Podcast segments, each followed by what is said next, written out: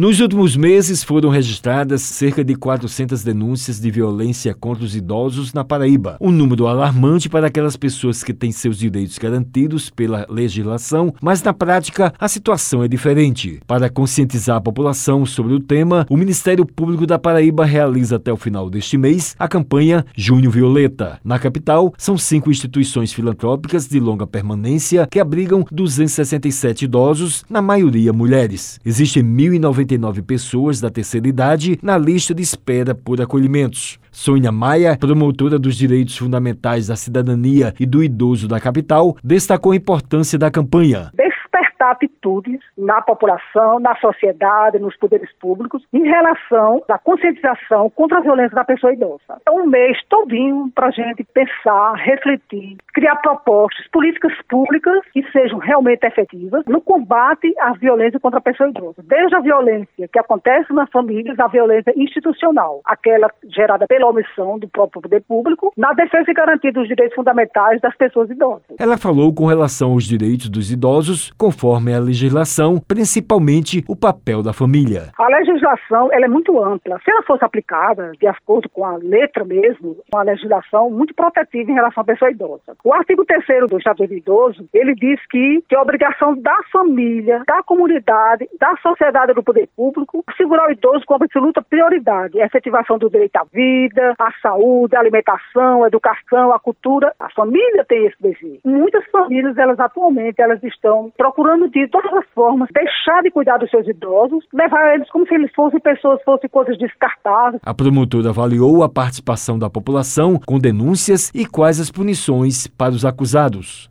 Denuncie. Diga não à violência contra a pessoa idosa. Se você tem conhecimento de um fato, não seja omisso, porque omissão também é crime. O que é que diz o artigo 4 do Estatuto do Idoso? Nenhum idoso será objeto de qualquer tipo de negligência, discriminação, violência, crueldade ou opressão. E todo atentado aos seus direitos por ação ou omissão, será punido na forma da lei.